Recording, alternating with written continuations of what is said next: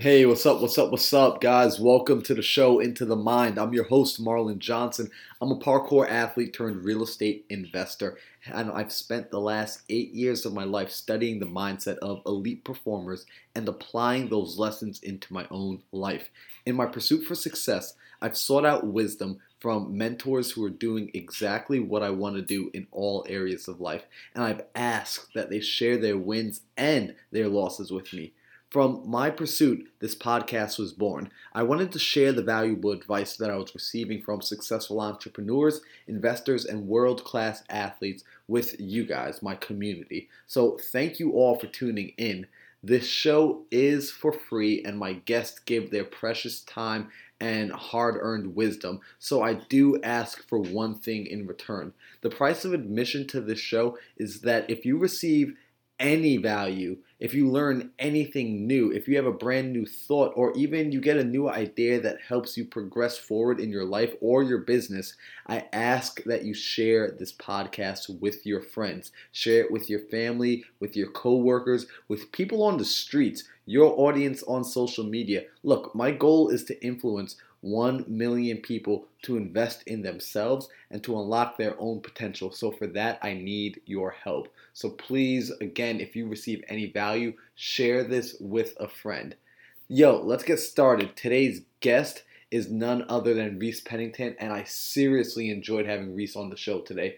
So, just a heads up, this show is a little bit longer than most of my episodes. Normally, we're at about 60 minutes. This one's going to run us almost an hour and a half, and that's because Reese has such a deep sales experience background. I mean, we spent, I think, maybe the first 20 or 30 minutes just going over the laundry list of a resume that he's had over the last 12 years building up sales in different jobs. I mean, Reese is a closer. So, seriously, sit back, enjoy the episode, learn about who Reese is because during this episode, I'm not even gonna lie, guys, he drops a gem. He drops an absolute gem about midway through. So I'm not gonna tell you what that is. You're gonna have to listen through. When you hear it, you will know you found something of gold. So listen for this episode. Tell me what you guys think. Comment on the uh, in the comment section and tag me on social media. It's at Mindset Marlon find us and let's continue this conversation. Without further ado, let's get this episode started. Also, guys, I'm sorry. I know we said we're going to get the episode started right now, but I do need to let you know that if you are in the New York area, I will be hosting a New York Long Island real estate meetup on December 2nd. That's Wednesday, December 2nd from 6:30 to 9 p.m. It will be both in person and virtual. We'll be charging $25 for the both person in person and virtual tickets and the money is going to charity. We are adopting families for Christmas. So all of the money, well, I'm sorry, not all of the money, but a major portion of the money is going to charity. So be on the lookout for that. I'm going to be dropping some more info about that in my social media accounts, so on Instagram and on Facebook. If you have any questions, please shoot me a DM, figure out a way that you can get involved. I would absolutely love to work with more people so that we can do something good here. Without further ado, let's get to Reese Pennington. Yo, so what's going on, everybody? Welcome back to another episode of Into the Mind. I'm your host, Marlon Johnson, and today my guest is Reese Pennington. I'm crazy excited to have him on the show because Reese is a closer. He's based in uh, Maryland. He's the owner of RHP Investment Holdings.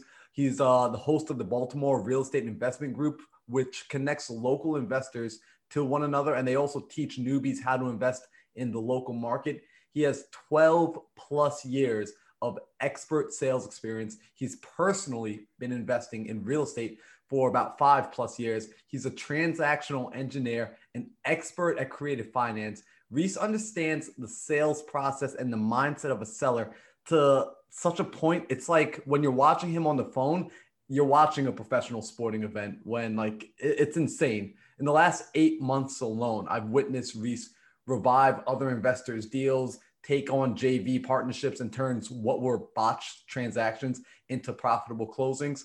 And Reese has been lending his expertise to my sales training calls where we're getting on every morning, 6 a.m. till 7 a.m. And the results have been off the charts. I mean, seriously, within that, we've already seen my students take and close. I think we're already past 10 deals collectively this last month alone. So I'm super excited to introduce the audience to you, Reese. It's my absolute honor and privilege privilege to have you on the show today, man. Man, I really appreciate that. That's uh man, that's a that's better than I describe myself, man. I'm very humbled. Thank you so much. I'm glad to be here. Dude, no, of course, man. So I mean, for most people that don't know, you and I met through uh Pace Morby. We met through his Subto mentorship, an amazing, absolutely amazing network of people inside there. I feel blessed to know all of you guys. But um, you know, today let's dive into your story, Reese. I mean, 12 plus years of sales training. Like, where did that start from? Like, can we go back to the beginning and kind of get into that? Yeah, man, sure. I can take it. Uh, I can take it all the way back. So, um, it really all started. So, I'll take it back like from the very beginning. Um, my dad was in sales pretty much his whole life. Um, owned a couple of different businesses, selling labels, stuff like that. Um, really had a knack for sales. Did a lot of sales training. Um, but right out of high school, I was like, oh, you know, I don't necessarily want to go that route. I don't want to be in an office in a desk corporate world. Um, so I actually went into construction, um, graduated like high school vocational um, on electrical. So I did um, residential electrical for a few years and then did some commercial electrical for a couple of years as well. Uh, but I really got tired of it. Um, one, I hated being underneath the house or in the attic uh, because uh, they were like, oh, well, hey, we got to go in this crawl space.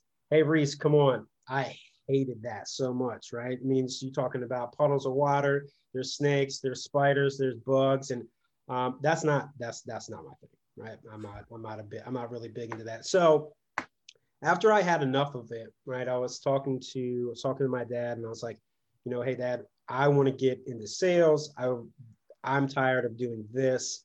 You know, what what can I do, right? So as I transitioned out of the construction, what I did was I started waiting tables for a little while and I would meet with him and we would start doing sales training. I Um, started off, you know, like once or twice a week doing sales training. And then I landed my first uh, sales job at a company called the Nolan Group back in, I don't know, like 2010 or 11 or somewhere around there. But I started off as an appointment setter. Right. And um, we set it up to, uh, once I got that job, um, I had my dad, I would meet him every day after work at this uh, pool hall in Salisbury. And we would, for about an hour or two, we would role play the entire time um, while we're shooting pool. So it makes it a little bit more fun, breaks it up a little bit. Um, but that was uh, the way that really kind of like rocketed me and built the entire foundation, right? Um, he was always giving me these like sales tapes. And when I say tapes, I mean like cassettes. And I would like buy a cassette player to figure it out and get them to play. But I, through doing that on a daily basis, Monday through Friday, I went from setting appointments and accelerated in my goals um, on the appointments for those salespeople. Through my appointments, those salespeople were hitting their numbers. And in three months' time, I became a regional uh, sales rep um, in that company, and I did I did really well, right? Um, however, the company started to um, you know lose some market share here and there, uh, but they ended up laying off uh, three quarters of the sales team. So you know that put me in a position. I was like, all right, well, I'm not really sure what to do next. Um, then from there, I actually transitioned into um, you know, in an office selling business to business.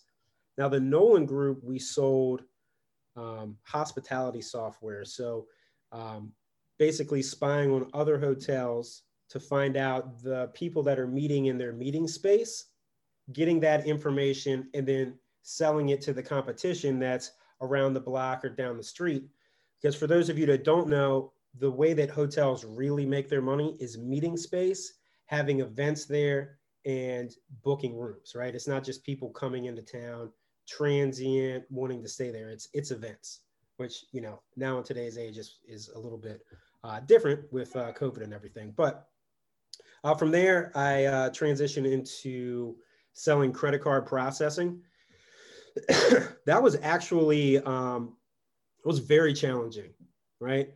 Um, so credit card processing, uh, you have your merchants on average switching every six to nine months on the processor uh, because they sit on a uh, on a rate that changes and fluctuates all the time. Mm. Um, but it was a type of business when you go into that appointment, you have to close them on that appointment, and if you don't, the odds of you coming back are slim to none there really was no like follow up opportunity because there was someone else coming in behind you to try to sell as well. So I did that for, I don't know, about 10, 11 months uh, on the road. Actually, you know, they set appointments. I would go all the way down to like Louisiana, North Carolina, up to New York, Connecticut, all over the place and spend about three weeks on the road at a time, then come home, do one week off, and then do it all over again. Um, but I, I really kind of grew tired of uh, you know staying in every single Red Roof Inn that was up and down the East Coast. Uh, so I had to get out of that and transitioned into a company called Cambridge Architectural. So that was an in-house office job, uh, inside sales rep, where we were tracking construction opportunities and starting with the actual design development from the architect and we were providing stainless steel metal mesh facades. Very expensive stuff. It's in tension. It can be etched. All this cool stuff. But the problem, the problem was, is that I found when I started there, is that the sales cycle on that job, getting it from starting in the beginning, could be anywhere from an 18 to 36 month sales cycle you starting doing all this work, planting the seed, nurturing it through the architects, then through the bid stages. And then um, a lot of times what would happen is it would get value engineered. So for those that don't know what value engineer means is that they see this cool facade that's on this building and see that, hey, for us to do this, it's five, six hundred thousand dollars, but we can we have the option to put this facade up and save $400,000. So it was really the, you know, trying to keep our design intact, trying to get certain things written into the spec of the design to make the contractors do that. However, what I what I started doing inside that company um, to get jobs to close quicker and get letters of intent that they were going to stick with our product is nobody was like doing like on-site visits, meeting with these contractors or these mm. big GCs, and we would meet with them, um, you know, take them out, do all these kinds of things, so that way they would keep us on the job. So by doing that, I was able to shorten the sales cycle and bring in the company a lot more money in bookings quicker than they normally would and eliminate the opportunity for us to be value engineered. So within a, I don't know, four to six month period, I went from handling everything less than like a two, 150 to 200,000 to handling only jobs that were 500,000 and above. Um, brought in the largest job that the company had seen in the last five years, which was 3.8 million. And, um, you know, really went from there. But what I didn't, um, the, the reason why I transitioned out of that particular sales opportunity was, uh, you know, there wasn't a whole lot of room for growth, right? It was, uh, it was a salary. The commission structure was not really great. And I also come from a background of most of the males in my family were have all been business owners. All my uncles owned businesses. My father owned businesses.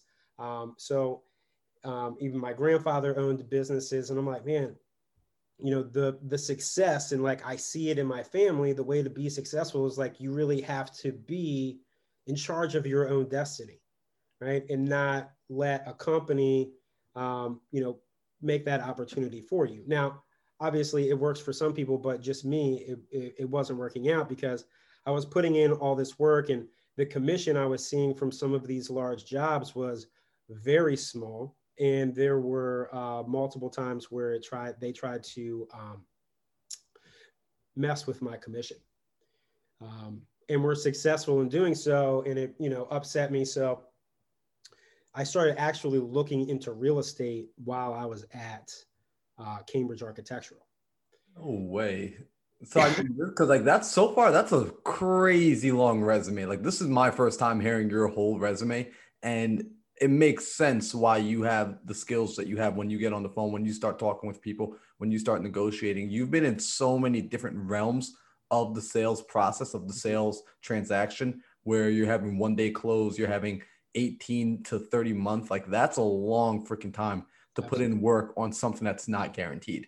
That's insane. So to recognize, okay, like it's now really painting this picture of where all your experience is coming from. And then the hair that you start transitioning into real estate. So yeah, like let's dive a little bit more. I didn't want to cut you off, but like that. Oh no, absolutely. that's nuts. That's a long freaking resume, bro. Oh man, it gets better. So while I'm at Cambridge Architectural, and this happened after they screwed me over on my commission um, based on like uh, a thousandth of a percent on the gross margin.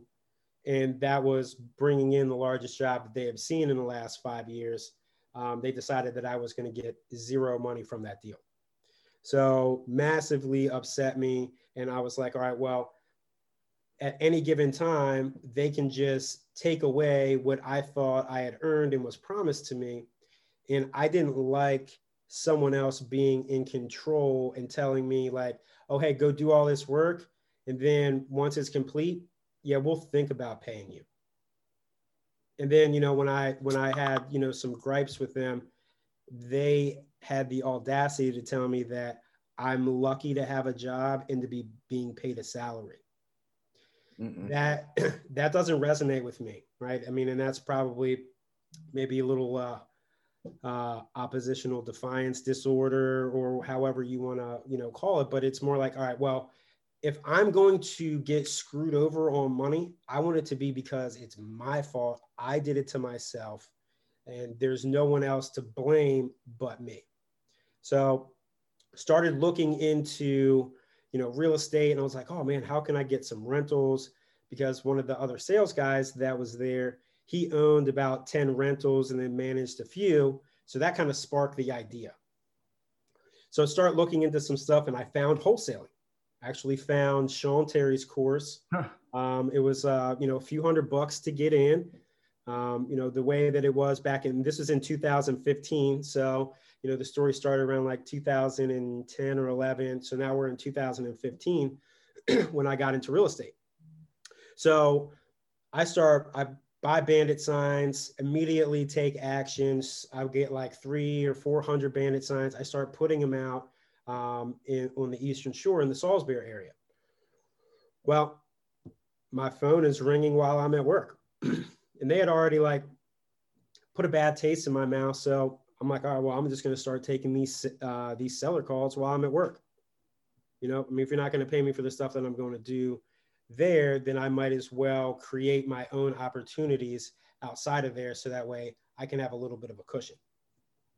Well, that actually didn't go over so well. so um, they heard me, um, you know, talking to these sellers, or, you know, someone told me, or whatever the case is. But I quickly got let go from that job for taking seller calls at, uh, at the job rightfully so. That's fine. It's okay. But being brand new into real estate, I didn't know what I didn't know, right? I'm handling these seller calls, I'm taking action. Um, I ended up locking up. So after I got fired, I was like, screw it. I'm just going to go full time, all in. Right. And you're like, oh, you probably think, oh, well, then Reese just blossomed from there and it's this fairy tale story. It's not. So um, going in took me about three contracts before I got my first deal to close. First one I found, um, I didn't even know enough. I locked it up. It had already been sold uh, as a foreclosure from the bank. The owner knew that, even though I saw some stuff that said foreclosure. I was like, hey, was this house foreclosed on? No, no, no. I locked the deal up for like $12,000. I find a buyer for $25,000. So I'm making a great spread on my first deal. And I'm like, yes. this worked and it worked in the first time. So I, I have the deal, um, the contract and the title company. I got my buyer in the title company and the title company calls me like, Reese, um, we're a problem. The bank owns the house and has already sold it to somebody else. I was like, well, what, what does that mean? She's like, you can't, you, you can't lock up a deal that you, that the seller doesn't own. She has no right to, you know, give you that or even, you know, sign that contract. I was like, oh man. So then another one went through. Um, wait, wait, real quick. How was your buyer on that one? Was your buyer, did your buyer end up like kind of laughing that off with you or? Yeah. He was just like, oh, okay, that's fine. I mean, it, you know, I, dude, I'm just shoot, I'm just shooting my shot, trying to, uh, you know, make make something work. So beautiful, man. You know, I'm all, I'm, I'm just, I'm just trying to turn, you know, nothing into something based on the knowledge that I had, because you know what I found is like a lot of people they get stuck. They're like, oh well, what do I do? What do I do? Do something. You have to be doing something. I was blasting on Craigslist. I was, uh, you know, going through ListSource, pulling buyers you know, trying to figure out skip tracing. Because in 2015, there wasn't like a lot of great skip tracing uh, platforms, a lot of great ways, uh, or a lot of great technology out there that is available now to make it so much more easier to do what we do now. Yeah, I hear you. Yeah. So, but you know, honestly, like taking that action, just imperfect action, going out there, getting started, seeing what works. I think so many people are trying to figure out how to make it perfect. So to hear that you literally like you got that far, you got into contract, you got it to title, you got the buyer, and then have it fall apart. And so what? Like, yeah, all right, screw it. Now you learn. Now you know. Great. Make sure a property's not a foreclosure. Let's go try this again. Right. So now it's like, all right, well, yeah, let's let's get another one. I got more sellers calling me. I'm still putting out bandit signs every week. Um, still getting phone calls, trying to figure out the process because the confidence that I had that allowed me to like still move forward in all of that was okay, I don't understand the real estate, the transactional side, but I did get the fact that it's just paperwork and then the title company handles the rest and I'll just figure it out. But selling and bringing them through that sales process, getting them to commit and selling them on the price and all that, that was the skill that I already had. So I had that baseline, which, you know, someone like me in, in sales, I don't care what the product is. It doesn't matter, right? Because I have the fundamentals and stuff to be able to sell that product. It's just understanding the product, which would allow take me like two, three weeks to understand the product, features, benefits, know what the objections are. Once you know what the objections are, then you're already, if you know what all the objections are going in, because in any industry, there you're always going to get the same ones, right? Usually somewhere around like eight to 16 of the most common objections. This is something that my dad taught me. And then you also hear it on sales tapes. A lot of stuff that he taught me was like, you know, just regurgitated from sales tapes, but it was instilled that if you know what's going to come objection wise, right, you should write them down. And then you're going to hear them over and over and over again. And once you have that list, you need to have like three, four to five ways to overcome that. And then practice that. And when you have that done, there's no way that someone's going to catch you off guard, make you feel unbalanced in the conversation. So now you can keep the control because no one's going to like flank you, sneak attack you, and you're like, oh, what do I say? I already know what to say because I already know what's coming. Ooh. So that was uh, that was something that was like super. Um, it, it, sounds it sounds really easy, but it's a it's it's a thing that a lot of people kind of take for granted, especially you know newer people that that come in even into the sales industry.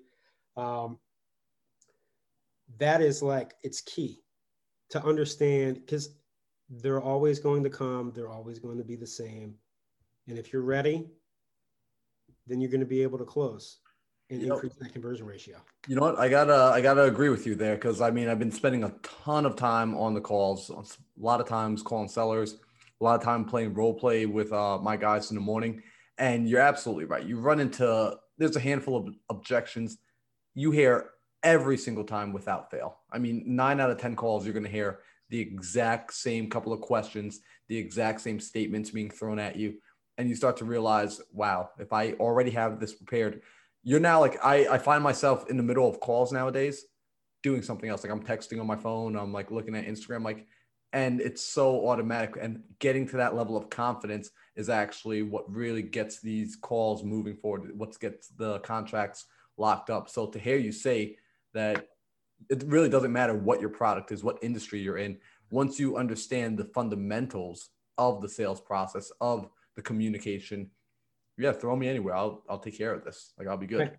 Exactly. So when when you're talking about a sales process, right? There's steps. So let's say there's 10 steps to the sales process, right? If you know if there anytime there's steps to something, it can be mastered. Right. So if you understand there's one, two, three, all the way to 10, but when you're not always going to be able to move in chronological order. So the key to mastering the whole sales process is being able to move fluid like water in between all of those points and still control the conversation. Because you might start at one they're going to bring you all the way to nine and then it's going to go back to two then to six then to three and then down to 10 and you have to take it back to five because that was covering pain points and motivation and what the product's going to solve. Because if you don't have that then you have no leverage.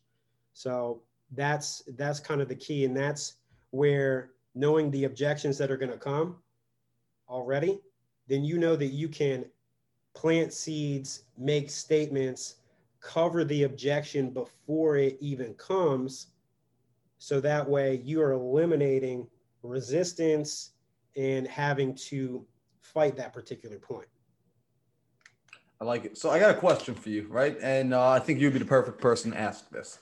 So the sales process, right? It's a fundamental process. Once you understand sales fundamentally, like you're saying, you could step into any space. Now, when you are in these different spaces, because you have been in so many different ones, what is essentially what's the difference because you know you did say you had a particular gig with the credit cards where uh, the credit processing where you walked in there and you know hey i only get one shot versus with uh, the other gig where you know i got 18 months to make this happen. So is it just a matter of the time and it's the same process just stretched out over a longer period of time? Or you know where's that difference lie?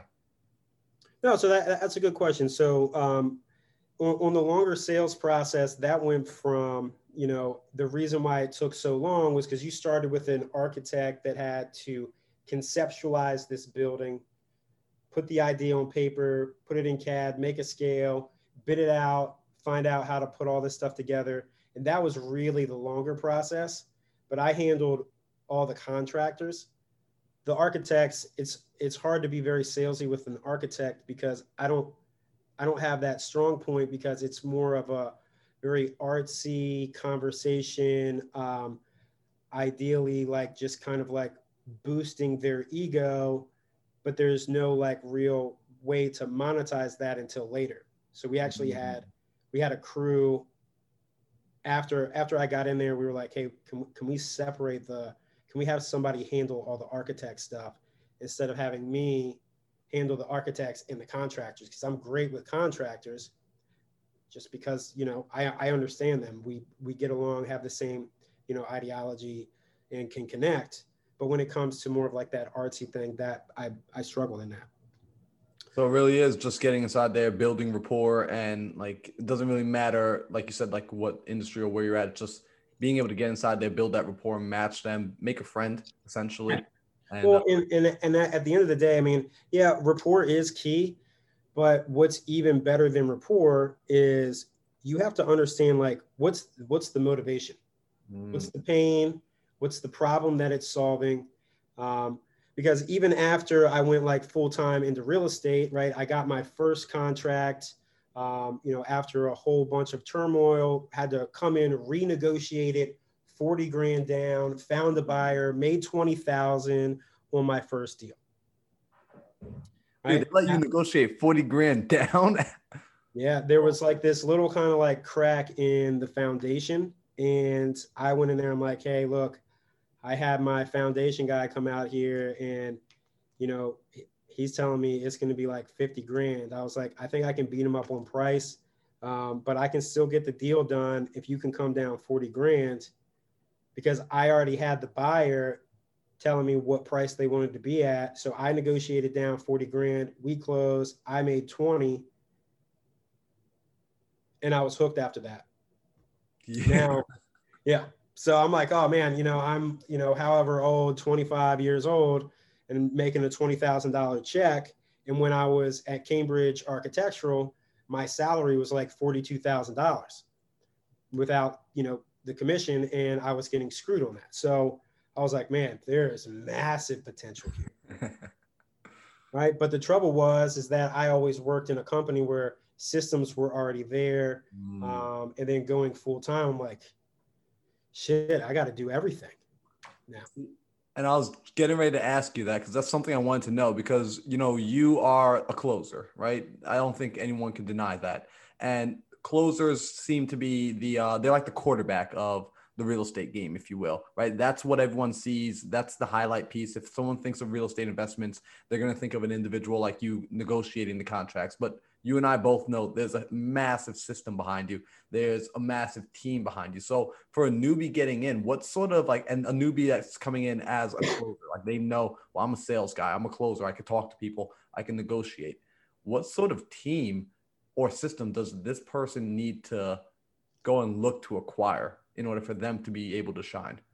Oh, so that's a great question. So, like for for me and for you know anyone that's new out there um, to get in, there's like a couple of like really key things that you need. Right. One, you have to know um, do you have the budget to have someone else qualifying, cold calling, and bringing leads to you, right?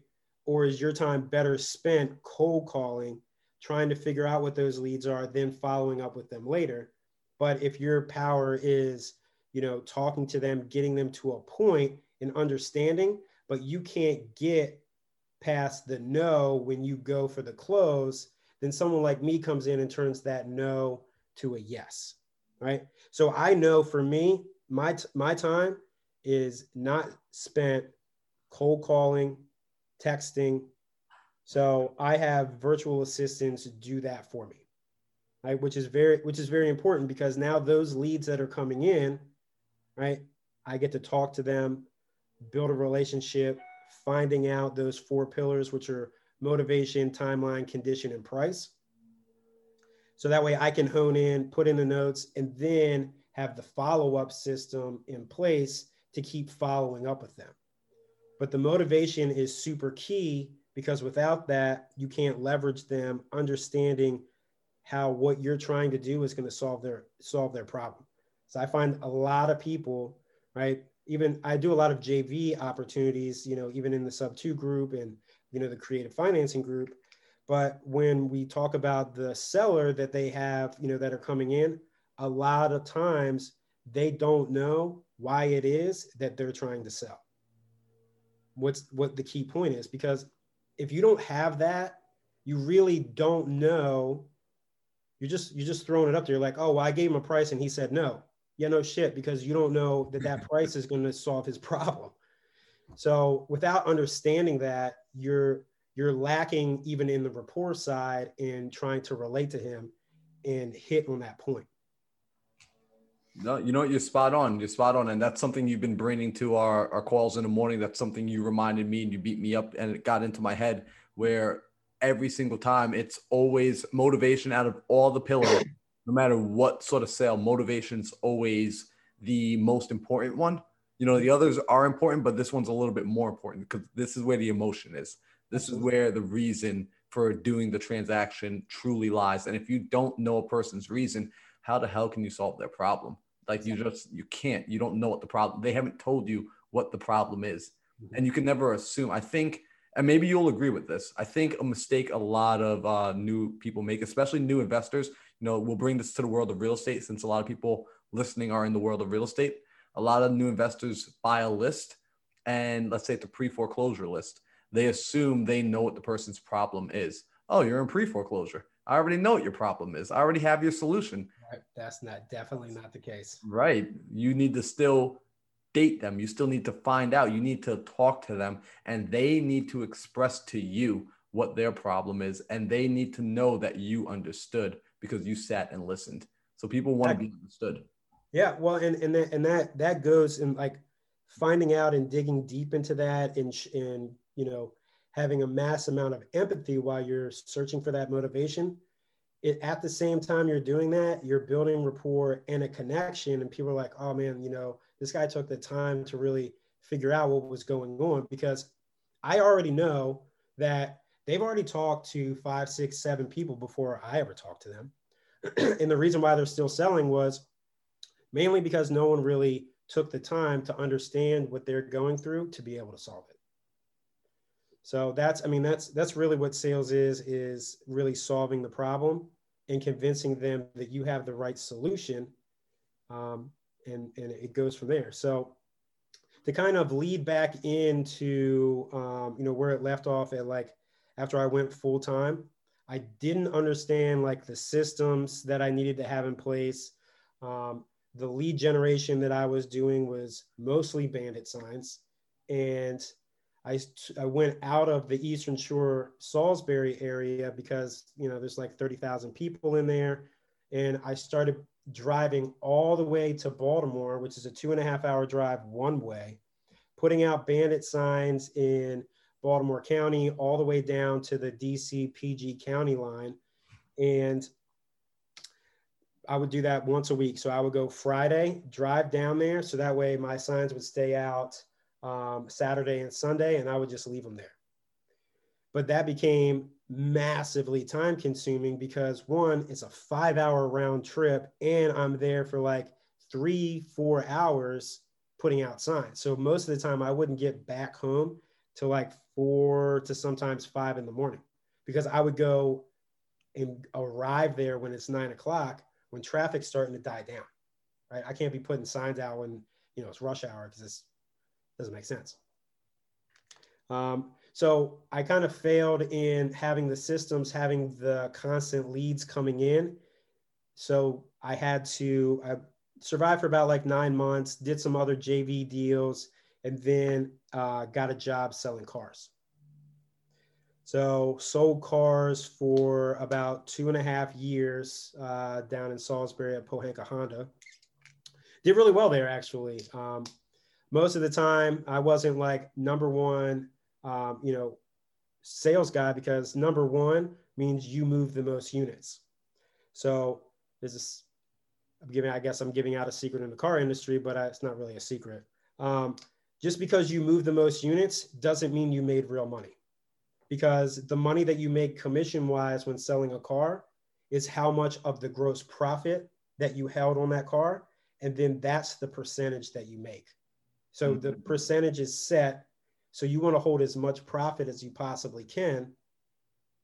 So that way you make the most amount of money. So a lot of times there will be guys selling, you know, 19, 20, 22 cars. I would sell 13 or 14, but I made more money than them. So I don't need to be number one if I know that I can sell less, hold more gross, and make more money than you. Because at the end of the day, if you're just doing volume and you're not making yourself money or the company money, then, you know, because if, if you make no profit on the deal, you get paid a hundred dollar flat for selling that car. You can't survive off that. Nope. So that's interesting. So you get into wholesaling or you get into real estate investing, you start wholesaling, you get a $20,000 check, you're still out here making it. At some point, you're like, I'm going back into a sales job, a traditional sales job where you're moving cars again. Mm-hmm. What I'm curious, what made that transaction like after the was it just the the fact of like the the inefficiency in the system kind of taking Yeah, it was the inefficiency in the system. It was um me not having the right mindset, trying to work from home, which is it, it's a difficult transition. I mean, I'm used to it now, but it, you know, I had to be a self starter, a self motivator. It's lonely by yourself. And oh, you're yeah. sitting there on, on, the phone and you're like, man, you know, I miss the camaraderie of uh, at the office and talking to these people about deals and all this stuff. And I'm like, this sucks. so there was a little, you know, a poor mindset. And then, you know, that started to dwindle. And then I was either doing bandit signs or I was doing direct mail. And for those that haven't done direct mail before, it's massively expensive. And the best, when you're murdering it in direct mail, you're looking at about a 3% response rate.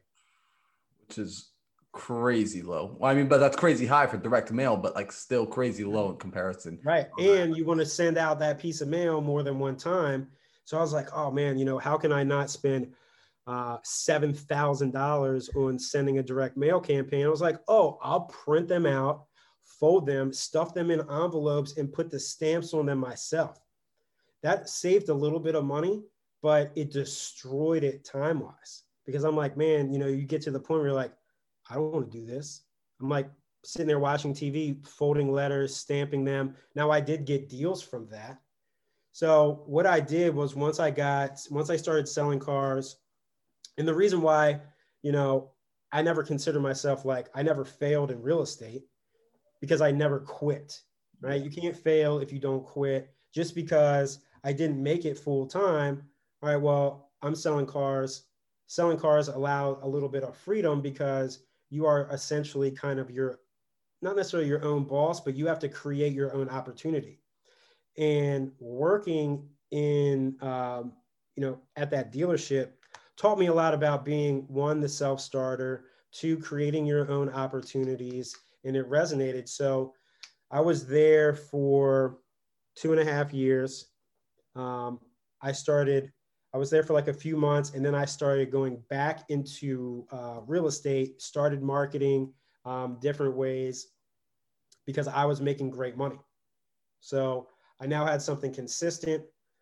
Um, I also got into like flipping some Bitcoin, which was uh, incredibly lucrative. Yeah. So, uh, Dude, I did that from like 16, 17. Yeah. Dude, you're a salesman through and through, bro. That's funny, man. Yeah. So, um, you know, obviously we're not here to talk about the Bitcoin thing, but um, I was able to create um, one, still being able to sell a great amount of cars and make profit there. I had what I was doing with the cryptocurrency and I was doing real estate. So while I was working at the dealership, um, I did, uh, I started getting into uh, SEO and pay per click. Mm. So total on that campaign, we spent about 15K, uh, made about 30, 35K, which is not bad. One in, $1 in, $2 out. That's pretty good. Um, but it was, it, it, you need a lot of understanding behind like the pay per click because I was hiring someone to manage it. And I'm like, all right, well, I don't understand the management. Why am I spending so much? And I'm not seeing the leads that are good. But here, here's the real problem with the leads that were coming in that I couldn't convert was because I was only making cash offers. Ah, so it wasn't that the leads were bad, it was on the back end, the conversion needed some boosting. Right. So recognizing that, you know, we made we made money, but there were plenty of opportunities that came in where I know now about creative financing that I could have profited from that um, massively. There was a massive amount of money left on the table. So when I say a dollar in, got two dollars back, it probably should have been somewhere around four or five dollars back if I knew that and had a better understanding of it. You know, people would talk about it, but there was never any real in depth immersion of creative financing, all the options, and how it really works until, you know, Pace Morby's course came out and following him. And he really just like bears it all. So everybody else that was teaching like subject to, it was all just like teasers and they gave it to you in a way that they were telling you the what, but never the how. And a lot of times, not even like a follow up product to get into for you to fully understand it. It was like, oh, hey, look what we can do, but you can't. seriously, man. I mean, that's a, a, honestly how I felt when I first started under finance. It was just like way, it just no one was making it make sense. right. until Pace came along, broke it down, and I felt like Neo in the Matrix, where I was just like, it's like, yo, he just plugged me in, and the world just has never looked the same since. Yeah, man, and I, I, mean, I, I felt the same way. I mean, you know, right before, you know, a few months before going into his course, I had a little bit better of an understanding of Subto and had done one or two subject to deals, but nowhere near the understanding, implications, the way it's supposed to be structured, how you can actually make money as a lender, all those kind of great things. I was just like, oh, well, I solved this problem, made 10, 12, $15,000 wholesaling it out. It worked out great. Now I'm just moving on. I don't care about any of the insurance. You know, they default, that's on them. I doesn't matter to me, which is terrible, right? But I just, it, I just didn't know any better. Right. I, I'm just like, oh, well, they're an investor. They took on the risk. Now it's their responsibility. But it really can fall back on me as well. So while selling cars, I did a ton of transactions. So I made a hundred thousand dollars in real estate in 2017. I did. Uh, I bought seven rental units, right? The first rental I ever bought was a six unit. Bought that, completely rehabbed it, put it in a corporate lease. And uh, basically, I don't have to worry about vacancies. They have people coming in and checking on them. We rented it out to a company called Go Getters on the Eastern Shore, uh, which helps the mentally, physically disabled that are getting their check, and and they take the money from them, but provide them housing, food, the support and structure that they need, and guaranteed a um, guaranteed that everybody pays on time. There's no vacancies. We don't deal with tenants. We deal with the the company on anything. So that really was the huge thing about getting into the um, you know the multi-unit right away because we're like, oh man, we're gonna have to collect rent. What if these people don't pay? Blah blah blah. and we didn't worry about that really until after we bought it. So we buy it. We're sitting, uh, we're sitting at this bar with a friend, and we're talking about it. And he was like, "Man, that place sounds exactly like what my uncle is looking for all the time." So just by talking about it, we found that corporate lease person. We're in the middle of construction. Walk him through. He was like, "Yeah, I'll take the whole thing." And then we worked out numbers, lawyers, all that stuff, got the lease signed. Um, and then we had a deadline that we had to let them in by. So it was like, all right, we've got this thing figured out. I'm like, man, how, how good could it be? So, and then we also did our very first flip while I'm still working at the dealership. Um, great deal that we found up in Cambridge, uh, very new house, probate situation. And did a very light rehab, put it on the market. Everybody in the dealership, including there's a couple people that lived in Cambridge, I was trying to wholesale it. I was trying to wholesale it actually to my general manager, who was like, "Hey man, you know, I'm trying to get into real estate too, blah blah blah." But he's like much, he's a much older guy, which I always thought was funny because he was like, you know, I'm explaining things to him, and he's like, "No, no, no, it's not, it's not like that." Yeah, it is. so, you know but part of part of that is like just having the confidence that you know what you know and he's like i told him what the price i was going to put it at because i was i was going to wholesale to him like for a quick 5k i was like man i'm so glad you didn't buy this so we're in and out in like two months use hard money no big deal and put it on the market it's sold in 24 hours for full list. Holy crap. Yep. And, a, and, it was a cash buyer, and we didn't have to do any kind of financing contingencies. So we closed in like 30 days. So, so I'm curious, what was the spread on that one? So that was we made sixty thousand dollars on that deal. And you almost let go of that for 5K. wow. Dang, right. man. And that was and that was kind of the one of the pivotal moments where I'm like, okay, now I see the opportunity like, hey, wholesaling is fantastic because the risk is low, but man, we did great on this light rehab and then putting it back on the market, right? So really just kind of like a wholetail, went in, made some changes, put it on the market, it sold super fast, and we made that money. And then from then, once we made that sixty thousand, I I went from living on the Eastern Shore and then immediately moved uh, to the Baltimore area uh, to focus on real estate full time. I picked up another job actually just as like, um, you know, security.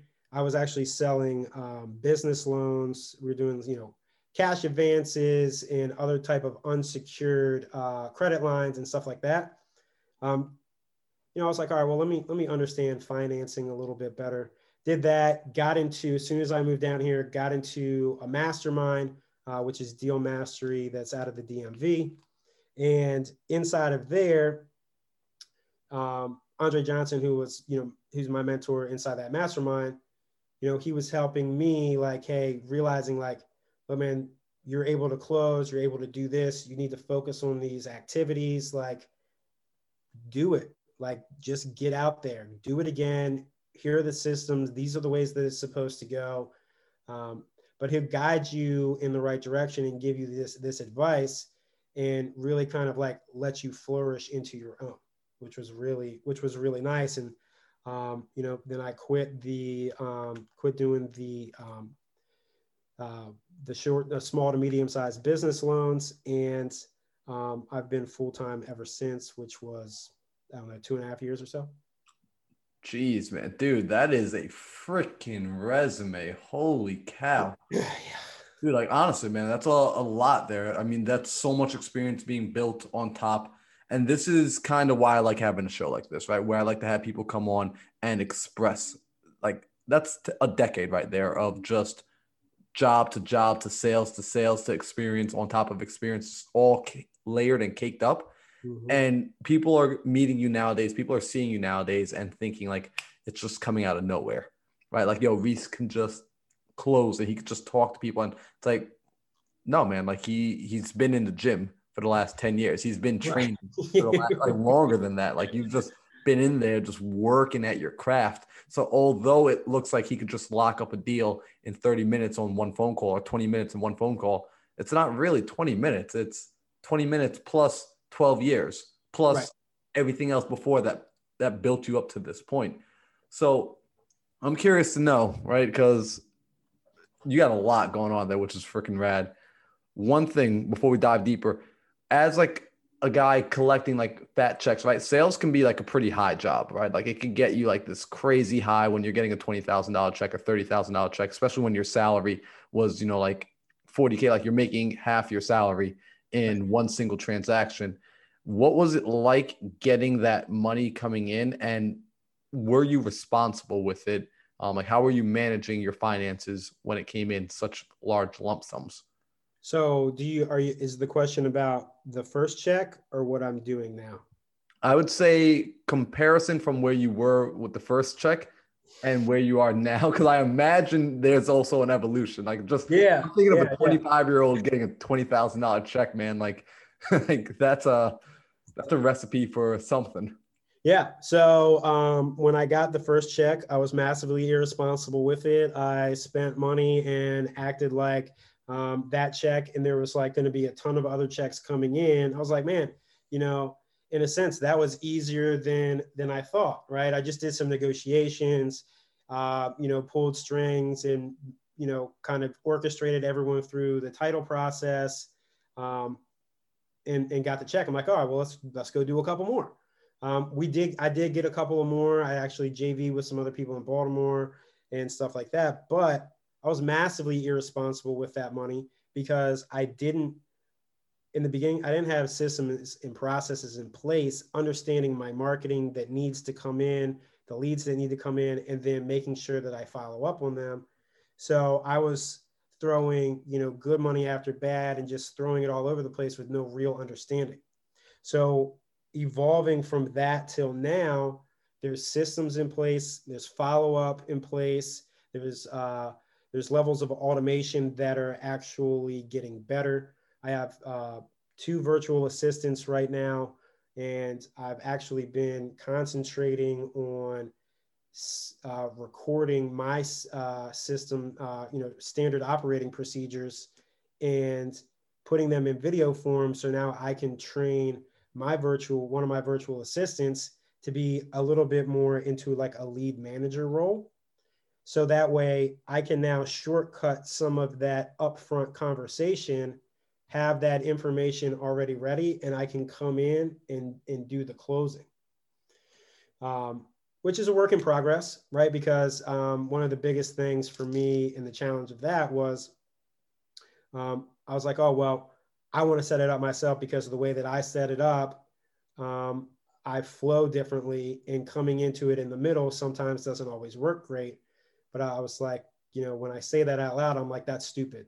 That sounds dumb, right? I need, because I can come into, um, you know, someone else that brings a deal that already has the seller and quickly identify these key points and get to the close faster.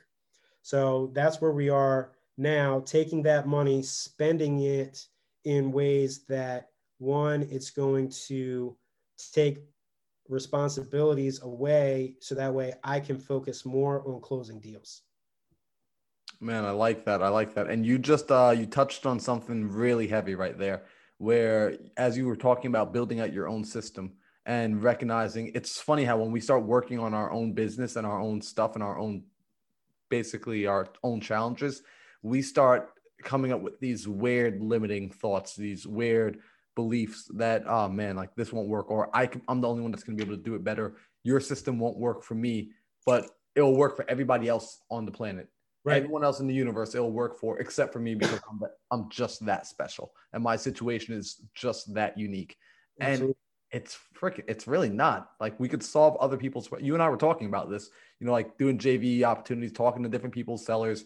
It's so easy to get in there and like kind of just crush it on their deal because you're disassociated, you're divorced from the situation, from their reality. So being able to do that for your own business, it's cool that you recognized that. What am I crazy? Like, yeah, of course I need to implement this system yeah. and drop it into my own business. Absolutely. And then like even going through that process, I'm like, oh yeah, um, you know, I, I know what I'm supposed to do during the day and this is how I have it done. And I'm like, all right, well, Tim, how do I how do I lay this out? And then I actually realized I'm like, I don't have any real standard operating procedures. And I'm like, I mean, I, I know how to like get the things done that I need to get done, but man, I, I so that's what I'm doing now is like, all right, I'm laying these things out. Like, this is what I do. Now, how can I duplicate it, show a video, do this?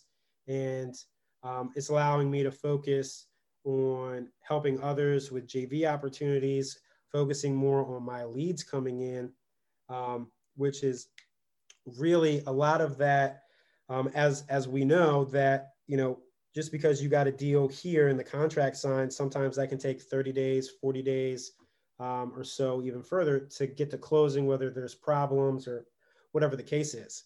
So for the and just to kind of give you a a snapshot into what's going on currently right now, I have a total of I think it's six or seven contracts. I've had two deals already close. Um, currently, right now, all of them are joint venture deals, and projected is going to be, I think it's eighty thousand to sixty thousand that should come in by the end of this month. So what that means, right, for those that might not have caught that, is I became part of creating a hundred on the low end, hundred and twenty thousand dollars in assignment fees. Right. So not only was I able to do that for me, but I was able to do that for them. Right. So a lot of these people that I'm helping, it might be their first or second or their third deal, or they've only been doing cash offers and they recognize the opportunity for a creative financing deal but they need someone to explain it in a way that makes sense to that seller, someone that can identify that personality type and really be able to resonate with them, whether they're analytical, whether they're, you know, a high driver in the conversation, because they have to be delivered to differently, right? Numbers, closes are different, right? And having a mass understanding and a deep understanding of that allows me to also uh, be incredibly successful quickly, right? Because I'll go in and be able to underwrite the deal, understand the numbers on the phone, and know a couple of exit strategies that we could do, whether we're going to wrap it, wholesale it off, it cash flows. As long as it cash flows, we're good to go. And we have multiple opportunities. So now it's just selling them on the idea and how it can solve their problem. So for those that are out there that are struggling um, to get some of these creative financing deals done, please reach out to me. I would love to be able to help you guys. I mean, I took $120,000 in assignment fees um, that, you know, those deals might not have been able to get closed and someone else might have went behind you that could explain terms and got that wrapped up. Yeah, and you know what? We've seen that before. We've seen that a lot where somebody was being stubborn. They they kind of got the the hot potato. They have the seller here, but mm-hmm. they don't know how to close the seller. And because they don't necessarily want to, they feel like they're giving up everything. They don't want to share. They end up losing it and they get nothing. You know, something that was said to me very early on when I started in this industry, when I got into real estate, someone said to me, Hey, a little bit of something is better than a whole lot of nothing. Absolutely. And that really helped shape my mind and immediately turn JV opportunities on.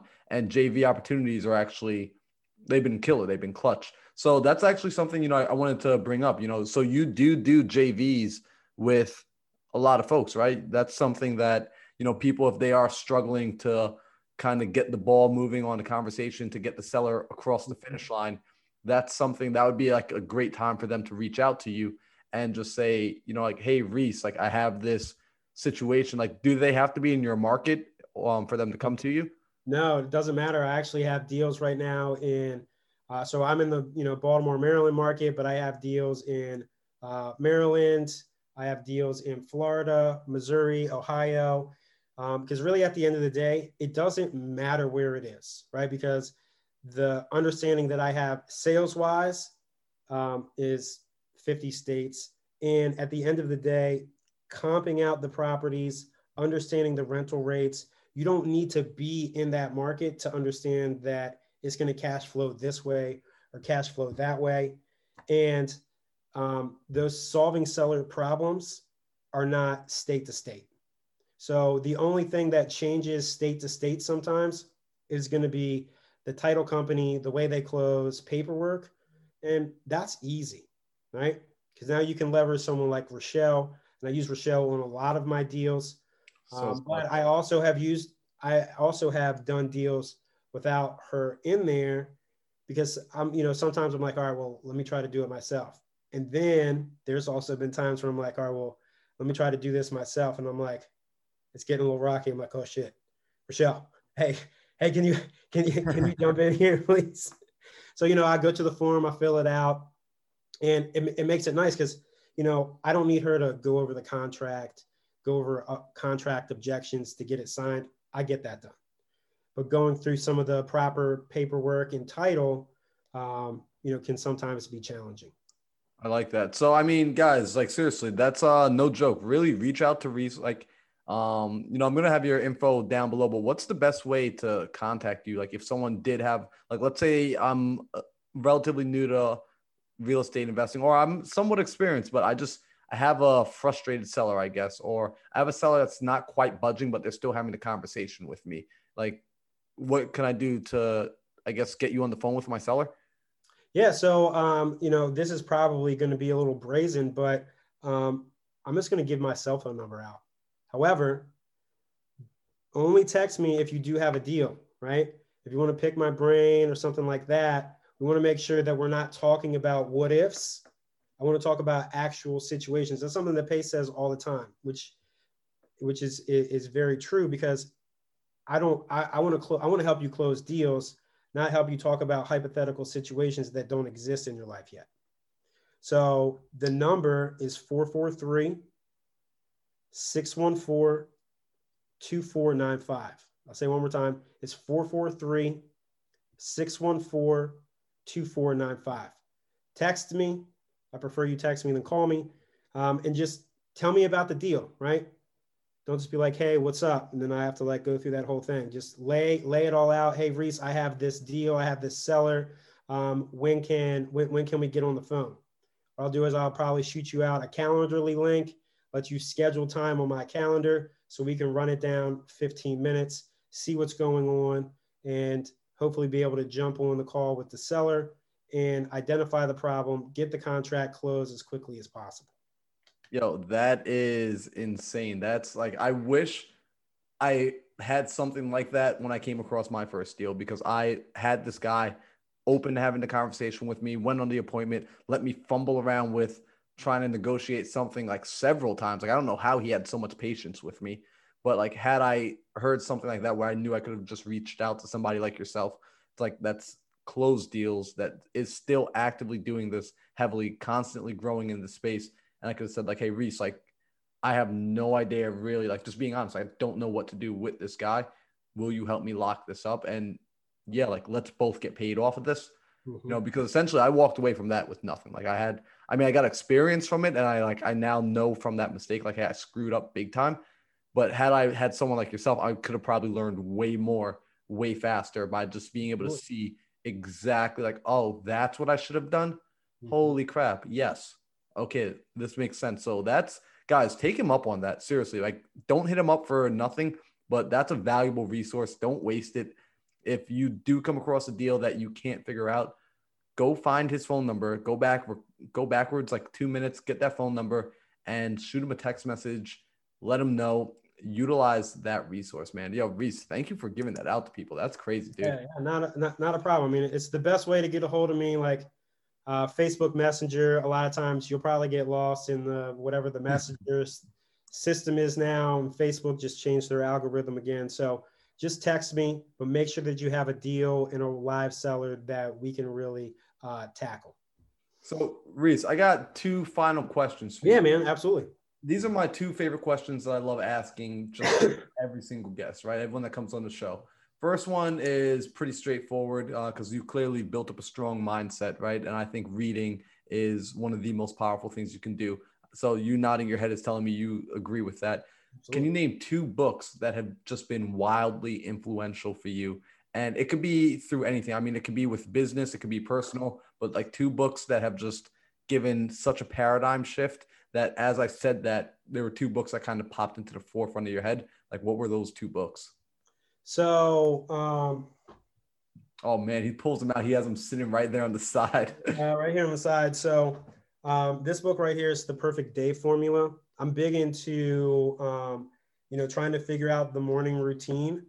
So it took me, it took me a while. Um, I have a couple other books, but let me just talk about this one for a second. It took me a while to um, figure out the whole mindset thing, right? Because um, working from home, it is it is a difficult disconnect from you being at a W two, right? You're leaving the house, you're going somewhere to work, and then you come home and you associate home and being in this house with it's time to relax, it's chilling, we're watching TV, we're playing video games, doing whatever the case is. to now, you have to wake up from one room, get ready, get dressed, and then walk into the next room of where your office is, and you still haven't left the house. So that's one of the biggest um, disconnects that I had to break. Like, hey, it's uh, it's work time, right? Mm-hmm. People are like, oh man, you know, you're you're you're off you're off work or like you're working from home. Like, no, no, dude, I, this is work time. Like, hit me up on the weekend, and I might even still be busy then, right? Because at the end of the day, I'm trying to build this, right? Because in the beginning, it was something that like I was um, half-assing a little bit, not really taking super serious. To now, I'm full time. I'm committed. I've been in it for a little over two and a half years full time. So I mean, you know, it has to be serious. So something that's understanding, you know, your morning routine um, is an absolute must, right? I mean, there's another one that you know kind of got me into the whole thing, which was uh, uh, Miracle Morning or Morning Miracle um, which was awesome, right? Dude, yeah, Will's been telling me I got to read that. He keeps like pushing it on me. I still haven't picked it up, so definitely got to make it uh make that on the list. Yeah, and then I mean, there's there's uh, I always keep trying to um, read sales books. I do a lot of audio tapes. Because um, I was driving a lot. I don't drive that much anymore, but I still like to listen to them in the morning, do that, do that type of reading. Um, but sharpening that skill set every single day is crucial, right? Because not only are you worried about overcoming objections, you have to dive deep into the seller, relate to them with empathy, not sympathy. They're very different. And, but keeping yourself removed enough to be able to provide a solution and have the confidence when they try to take you all the way left with some sort of not necessarily sob story, but something that pulls on your heartstrings and you make an emotional decision that you guys agreed on, but you were unable to perform on. Right. So mm-hmm. you did it because you felt sympathy for him or for them. And they tugged on your emotions and you made an emotional decision. You're like, oh no, it was the right thing to do. No, it wasn't. Just because it seems like it's the right thing to do. It's your job to say, no, I can't do that. Because if I do, I promise you will be upset with me later because I won't be able to perform. So a lot of times when people try to take me one way, I will sometimes flat out just say, no, we're not doing that. And that stops it dead in the tracks. I think I, when we role played like the first time, I think I even did that to you. yeah. No, I and like I loved it, you know, because I gotta I gotta say why I loved it. Last night I was on the phone with one of the Sean's leads. She couldn't. She's been having trouble close this guy, so she gets me on the phone with him, and I'm talking. And the terms he's giving, they're just garbage. I'm talking like the guy wants way too much of a down payment. He wants 10% interest. He wants the loan to mature in five years, and like he's already overpriced. And I'm just like, and there needs renovation. I'm like. Right man, I'm like, this, these terms suck, dude. Yeah, this sounds like, like, a great deal for you. Yeah, he started trying to sell it to me at some point when I started backing off. He was like trying to explain to me why it was such a great deal. And I just had to let him know, like, hey, look, you want this. Your main concern is you're going to give somebody terms, right? And they're going to back out on you. So you're trying to set up the terms so well that at least it's in your favor. But here's the deal you're setting me up for failure. So that's why I'm saying no right now because you're setting this up to the point where I won't be able to perform on what you want me to do. That's not gonna, you know, I could say yes to you today and make you real happy, but let's say two months down the road something breaks, I'm gonna be hurting. I'm gonna be in a position where I might have to default on you, and the worst case scenario is created because of this structure. So, like you said, I had to say no. I had to just be hard and no. Yeah, absolutely. I mean, and I've I've even gone as far as talking to them and they're like, well, you know, these these are the terms. And I'm like, all right, you know, from like one investor to another, like, would you pay those rates? Oh no, no, I, you know, I've I've been in this a long time. I, I get much better rates than that. Then why do you expect me to pay them? Right. And I had um had a gentleman in the Boston area and we were talking about the deed in lieu of foreclosure in case there was a default um, and how we're going to have the servicing company hold that for them. So there's a third party that's you know playing you know Switzerland, not you know on either side to activate that if that does happen. He was like, yeah, well, um, would you let my lawyer hold it? I said, why would I let your lawyer hold it? I was like, would you let my lawyer hold it? He was like, well, why, why, why do you want your lawyer to hold it? I said, well, you know, for the same reason that you want your lawyer to hold it. Uh, so the answer is no. If it's no for me, then it's no for you. Like that doesn't even make sense. But the my my point in saying that is not to like come off and sound like, hey, I'm a hard ass or anything like that. But sometimes these sellers are kind of trying to like trip you up in a way that you have to bring them back to reality. Like, hey, what you just said, I'm going to say it back to you, but paint the picture that what you're asking me to do in reality makes absolutely no sense. And let me tell you why, right? That same exact seller, we were doing a hybrid deal, and the way we were structuring it over the phone, he wanted a thousand dollars a month on the structure, on the uh, on the second note, right? Which would have put us at mm, about twenty one hundred a month total, and the rent was twenty one hundred. And I'm like, man, that's garbage. Right. So he was like, yeah, man, but that, I mean, that's, that, that's what I would need. so what I did was, as we started going through the numbers, knowing that he wants to be here, we started breaking down his expenses that he pays, the rent that's currently coming in, and his cost that's currently coming in and what his cash flow is now. So I find out that his cash flow is 450 bucks a month. But I don't use that ammunition right away because I'm trying to get him at a $300, $200 payment. He was like, man, I can, I can barely buy any kind of, you know, that's like, that's not even like one or two dinners a month. Uh, you know, I don't know who else you're paying for dinner for, but you know, that's crazy. so having to not necessarily tell him no, but tell him no as to why, right? Like, why would you want to cash flow a thousand when you're only cash flowing 450 and you're telling me that you're that you can't even eat off that amount of money, but that's what you're making now.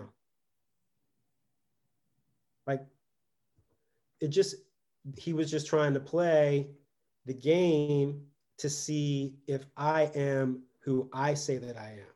Like, am I legit? Do I believe in myself enough to know that I can make this happen? Because he probably already knows if I'm going to pay a thousand dollar note, he ain't signing that paperwork.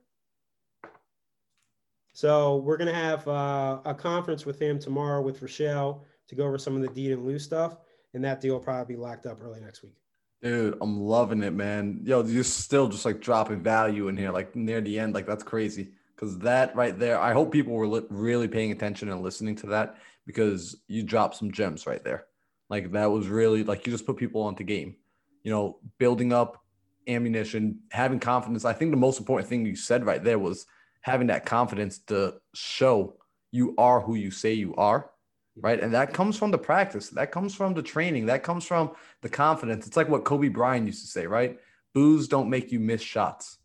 You know, if you're in the stadium and the whole crowd is against you and they're booing, that's not a reason to miss a shot. Because if you practiced and you drilled, it really doesn't matter what's happening in the outside world. You have confidence in your own ability and what you've prepped for. And you know that no matter what, you're going to do this thing that you prepared yourself to do. So, yeah, it becomes it becomes muscle memory. You know. Yeah, man, that's spot on. So it's like you're saying you get that from reading a lot of business books, man, right? Well, I mean, so you know, I, I do get that from from definitely reading books and you know practicing the craft, but at the same time, while you're while you're gathering all that information from them, whether they want to give that information to you, you have to be able to pull it out, right? You want to know what they're profiting, what their expenses are, if they're, you know, if they're a landlord, um, what the what all the numbers are. And I'm writing, I'm writing them down. I have Bankrate up when I'm doing terms on my screen while I'm on the phone with the seller. So that way I'm sitting there and I'm typing these things out. So that way I'm structuring the deal while I'm on the phone because I want to talk about real numbers with these people as long as I can get to that point on that on that call right? Depending on the call, I'm, i might have to do it on the next one. But getting to those numbers to let them know, like, hey, look, I'm serious. I'm not going to be like, oh, hey, um, let me look at the house and like, I'll call you back in a week. No, screw that. I want to talk to you now because I know that there's, you know, Marlon and Will and all those other guys are trying to get this property too. So I have to get it first. Right. So I want to be able to structure on the phone with you and being able to do that on the phone provides massive credibility. And then when they try to waiver you or come up with these like, oh no, I want 8%. You don't want 8% because you only you only like that number because it's a number. You're like, oh, I should get 8%. You don't know what 8% does to the deal. You haven't done the math and your 8% just destroy the cash flow. So like nobody will buy that just like nobody's buying it at your price right now. Man, I love it. Yo, guys, make sure you're reaching out to Reese. Like, honestly, like you're watching, like that's what it's what's needed. You need to have somebody that's able to do these sort of calculations, able to juggle both the conversation and the numbers and the property and the unknown all mm-hmm. together. So it's like that's valuable, man. So yeah. I got one more question for you. Yeah, yeah, for sure. And this one is by far my favorite question. So let's imagine, you know, tomorrow's fresh day. You wake up and, dude, you don't remember anything. Like Reese is blank again, bro. You don't remember any of the sales training. You don't remember any of the real estate deals. You don't remember, like, you don't even remember your name, man. You are a blank human being. However, you do get to retain one piece of knowledge, one piece of wisdom. It stays inside there and you don't question it. You just know it to be true without a shadow of a doubt and you run with it. What would you want that one piece of knowledge to be? Mm. the unwavering confidence in myself on the decisions that I think are right in the deal to move forward in and not have some sort of anxiety. I would say it would be confidence. Whether I have to fake the confidence or the confidence is real. That sounds kind of like weird, right? Because at the end of the day, the confidence is untouchable, but it's the stuff that I say to myself in my head, right? Like I might be showing this property to a buyer um, and it's a straight wholesale deal. And he walks through and he's like, Reese, your rehab numbers are way off. You know, you said 70, it's going to take 140. You're out of your mind. Get out. Right? Like, how did you just go from $50 a square foot to completely rehab this house to like $80 a square foot? Like, one, I know you're not paying those crazy numbers and you're using hard money. I just put that in my sheet. I know what you're telling me is a lie because the numbers are the numbers. So it would be the confidence with what I would want to retain. Yo, I love it. That's a solid answer, man. Honestly, like that makes the difference. Having the confidence, it really doesn't even matter what you are saying at that point. If you are confident enough, you can be so confident that you can be wrong and still convince the other person of your wrong truth yeah. just by having that level of confidence. Not saying go out there and be wrong, but recognizing that the confidence has the power to sway others into seeing from your side of things. So that's that's super clutch. Well, let me also rephrase a little bit. So I would say the confidence of believing in myself, right? Because confidence sometimes can be misconstrued as cockiness and like, oh, there's there is a fine line. But just know, like, you have this intuition, this gut feeling. Um, you know, if it's lingering there in the background, it's there for a reason. It's not because you're wrong. It's because some outside force, whatever it is, I don't know what it is, but there's something saying, hey, hello, this is probably not right. Stick to your guns, your gut feeling. That's that's why the saying is like, hey, you know, follow your gut. Dude, I freaking love it. I love it, man. That's uh that's spot on. So Reese, yo, for people that want to get in contact with you, whether or not they want to do a JV with you or whether or not they want to learn more from you, by the way, guys, I seriously recommend like finding this man on Facebook because you drop some. We didn't mention it, but you drop like seller calls on there that you do with people that you actually have your calls recorded, so people could listen to the conversation with actual sellers. But where's um, you know, if I wanted to follow you, where would I go? Where should I find you? Um, so I mean, primarily I'm on Facebook. Probably should be building out my Instagram, but you know, it's just Reese Pennington on Facebook. Um, you'll be able to see a lot of the uh, live seller calls. Um, kind of got away from doing that, which uh, I'm going to start picking back up. Um, got actually the Boston uh, person that we were talking about. I have a, uh, a recording of us going over the conversation and him trying to change terms. Um, personality wise, you'll be able to hear with super awesome conversation. I'm gonna uh, I'm gonna drop that one uh, probably on Sunday. Uh, but yeah, really just Reese Pennington on Facebook. Uh, but if uh, Instagram, which I'll be building up too, is at Reese H Pennington. So it's at Reese H Pennington for Instagram as well. Awesome. So guys, I'm gonna have those uh, down in the description below. You'll be able to click on the link. And yo, Reese, seriously, man, thank you for coming in. Um, you know, it really is valuable being able to talk to somebody like you that has the experience that is still actively in the game and crushing it. And I really, guys, I encourage you if you are getting stuck on a deal, if you're stuck somewhere, reach out to him, give him a call. He gave you his phone number earlier. If you didn't find it, go back into the conversation. Make sure you were paying attention to everything he was saying. Pick that phone number up, shoot him a text message, let him know about the deal, and get paid. Yeah. let's turn your your hard work into some money. Yeah, I'll drop it one more time. It is 443 614 2495.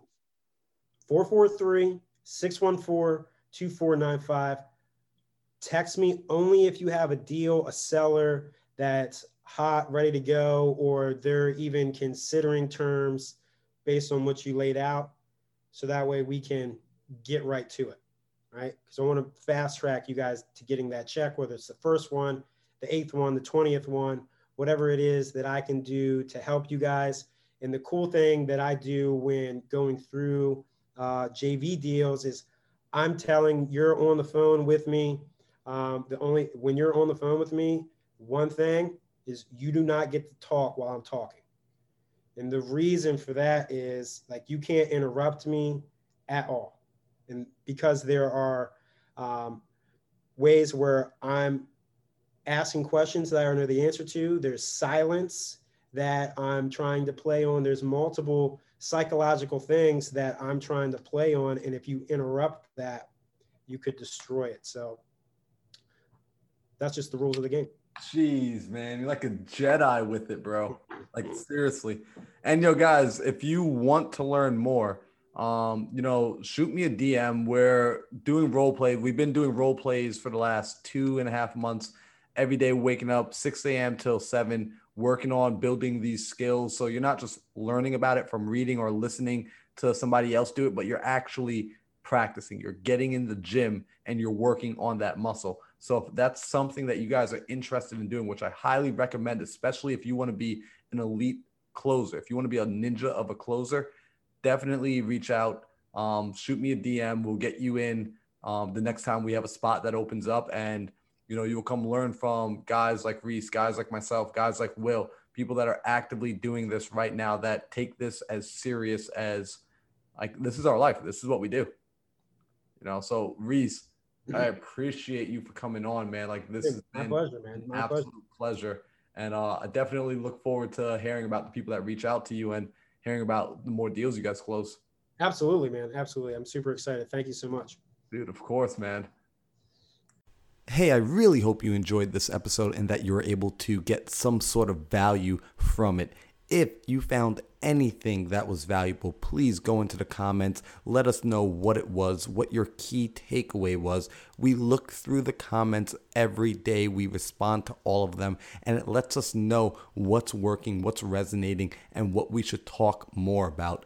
If you have found anything to be useful that you're able to apply to your life, go back and listen to it again. Because the second and third time you come around and listen to the information, what you find is the information doesn't change, but you change, and new things are going to start to stand out to you. That's why we record these, that's why they're out there for you to come back to and listen. And finally, if you are finding value here, I need you. I need you to go out and share this with a friend. Send this to them. Let them know they need to listen, they need to take action, and they need to change their life. Because if you want to grow, you're going to need your network to grow. You're going to need your inner circle to grow.